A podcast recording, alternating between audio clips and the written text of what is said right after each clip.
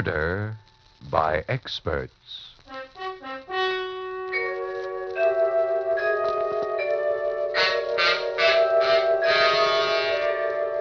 The Mutual Broadcasting System presents Murder by Experts with your host and narrator, Mr. John Dickson Carr, world famous mystery novelist and author of the recently published bestseller, The Life of Sir Arthur Conan Doyle.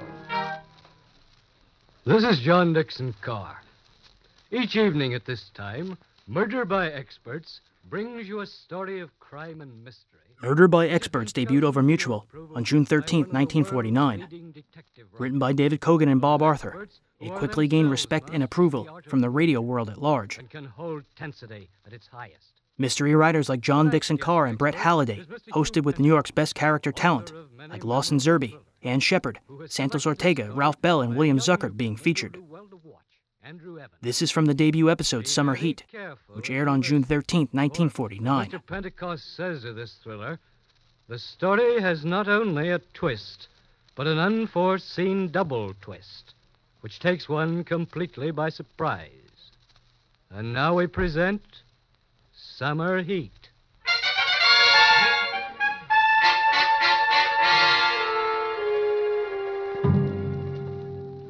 Look now at the old elms, the ivy covered buildings on the campus of a small Midwestern university. It's a fine June afternoon when you hear laughter and the greetings of the reunion of the class of 36. Twelve years have passed, but none, none of the members of the class seems much older to each other. There's the dark haired Paul Baxter wandering rather strangely.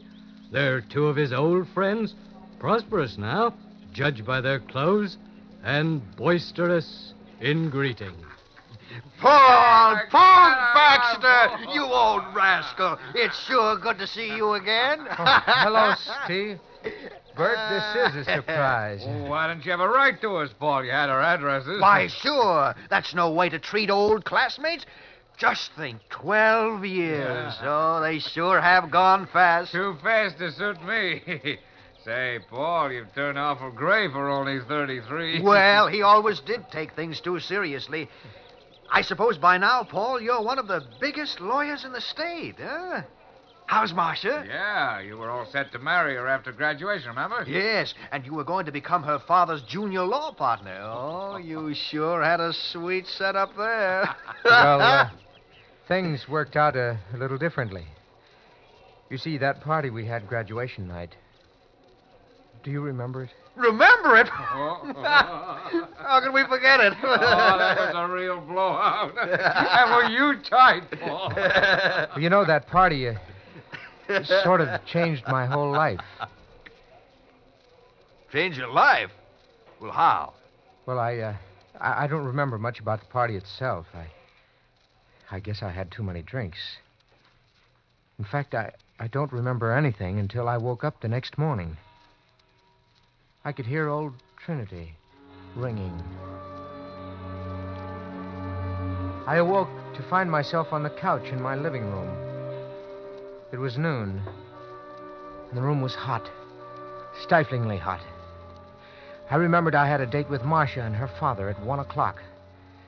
I got to my feet. My head ached. There were heat waves before my eyes. Feeling sick, I staggered toward my bedroom, and then I saw him. A man, asleep on my bed, his back to me. For a moment, I stood there, trying to remember if someone had come home from the party with me. But the night before was a total blank. I crossed to the bed, bent over, shook his shoulder. Hey, fella. Hey, it's noon. Wake up. Come on, wake up. As I shook him, he had flopped over and looked up at me with staring eyes. He was dead. And there was a knife in his chest. My hunting knife. I stood stunned, staring down at the body on my bed. The dead man was an utter stranger to me. He was neatly dressed in old clothes. And my knife. My knife was in his heart. I killed him. I couldn't remember when or how or why, but I'd killed him. Frantically, I, I tried to remember what had happened. Was he a panhandler? Someone I'd met on the street and drunkenly brought home with me? I didn't know. I couldn't remember. As I stood there, trying to get a grip on myself, I suddenly realized there was someone at the door. Instinctively, I walked into the living room and towards the door. Just as I was about to open it, I realized the danger of letting anyone into the apartment. I put my ear against the door and listened. I heard voices. Yours, Steve. And yours, Bert. hey, Paul, open up. We want to say goodbye. Come on, Paul. Wake up, will you? We're leaving for California in 15 minutes. I guess old Paul isn't in. yeah. I wonder how he felt when he woke up. Boy, what a head he must have had.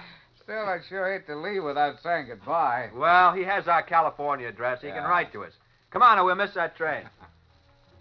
Then they were both gone, and I dared to breathe again. I tried to think calmly, figure out what to do. I knew I should call the police, but they. they might charge me with murder. And what defense could I offer? I thought of Marcia. The slightest scandal and everything would be off our marriage, my job, my future. I couldn't call the police. I couldn't call them and sacrifice everything I'd worked for. Somehow I had to get the body out of my apartment, get rid of it before it was found. Then it came to me. My car was in the basement, garage. The dumbwaiter in the kitchen led down to the basement. I could put the dead man in the dumbwaiter, lower him to the basement, get him in my car, and then Mr. Paul! Oh, Mr. Paul! it was Jenny, the cleaning woman. She'd let herself in with a key. I hurried into the living room, closing the bedroom door behind me. Oh, there you are. A fine time for a rising young lawyer to be getting up. Oh, hello, Jenny. I, I, I guess I overslept. I was at a party last night. A party, was it? Everyone on the campus is talking about it. And the complaints. Well, now step aside and let me into that bedroom. I gotta start cleaning. Jenny, can't you come back later and do the place? No, I can't. Now get out of my way. Jenny, wait. I don't want you to clean up yet. Paul, what's wrong? Why, why are you blocking the door like that? Well, the truth of the matter is, one of the boys had a bit too much last night, and he's in my bedroom sleeping it off. Oh, well, get him out of there. Take him to a Turkish bath. Turkish bath. Oh, yes, that's that's a good idea. Look, Jenny, just give me half an hour to get him dressed and out of here. Then you can come back and clean up. A half hour, nothing. I'll give you exactly five minutes. All right, Jenny, I'll have him out of here by then. You'd better. She was gone, and I had five minutes, just five minutes. I went into the bedroom and quickly went through the dead man's pockets. They were empty. There was no identification in them. The thin, pinched face told me he was a nobody, a derelict, someone who might never be missed. As I was about to lift him off the bed, the phone rang. Its shrill ring filled the room.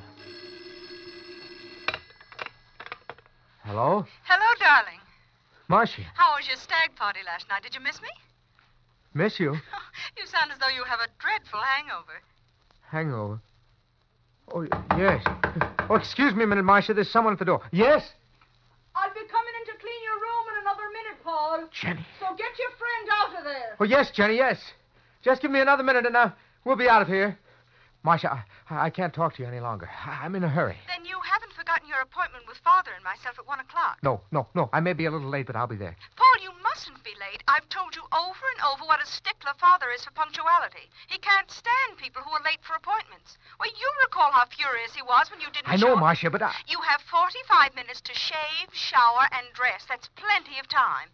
And, Paul, wear your gray flannel suit with a blue knitted tie and be sure you're there on Yes, Marcia, yes, but I've got to hang up. Jenny will be coming back any minute that I. Well, what if she is? Now, darling, you haven't forgotten what we discussed yesterday afternoon. Yesterday afternoon. Yes. No, I know Father's brusque and inclined to bully people, but don't let it upset you. After all, it's our future he's... Marcia, I can't talk any longer. I've got to hang up. Jenny will be back. I've only seconds left. What in the world are you talking about? Now, when Father asks Marcia, I've you- got to hang up. I've got to. Goodbye. I hung up the phone and wiped the sweat running down my face.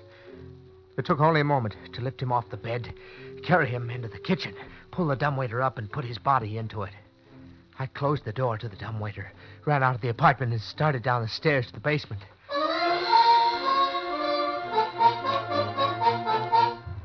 I got down to the basement to find Ben, the janitor, leisurely pulling on the dumbwaiter rope. Ben!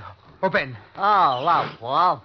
If it's your car you're after, it's there by the door, all washed like you asked. Thanks, but Ben, stop a minute, will you? I, I want you to do something for me. Sure, Paul. Just as soon as I've emptied this dumbwaiter. Will you stop blowing that dumbwaiter? Stop, you hear? Hey, what's wrong with you? You're acting mighty strange. I. I'm sorry I, I shouted like that, Ben. It's just that. well, There's a package up in my apartment that I'd like you to mail right away. There's a dollar in it for you. All right.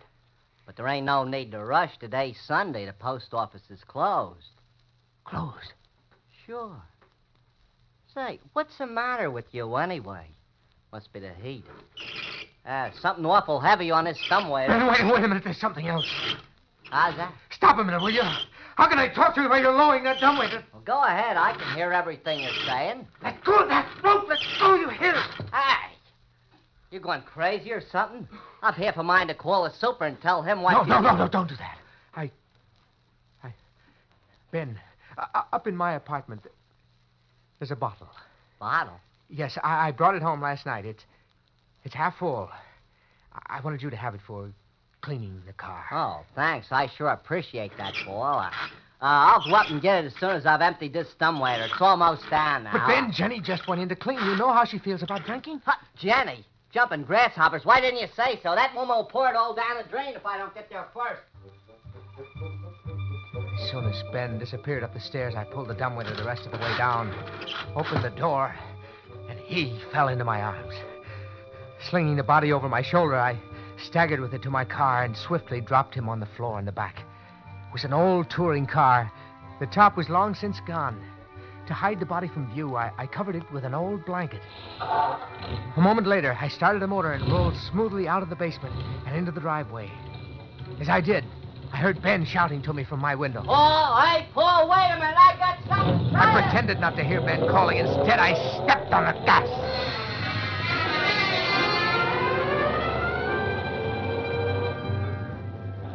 Almost proud of myself as I drove past the campus. I was in trouble, but I was thinking fast, as a good lawyer should. I'd already decided I'd have to get rid of him by dumping him into the river. Murder by Experts won a prestigious Edgar Award in 1950 and aired until December 17, 1951. Very little traffic, and I was just about to speed up when behind me I heard a whistle blowing. It was Dugan, the town's only traffic cop, and he was blowing for me to stop. There was nothing to do but pull over to the curb. As Dugan hurried up to me, I realized I'd driven through a red light. Hello, Dugan. Never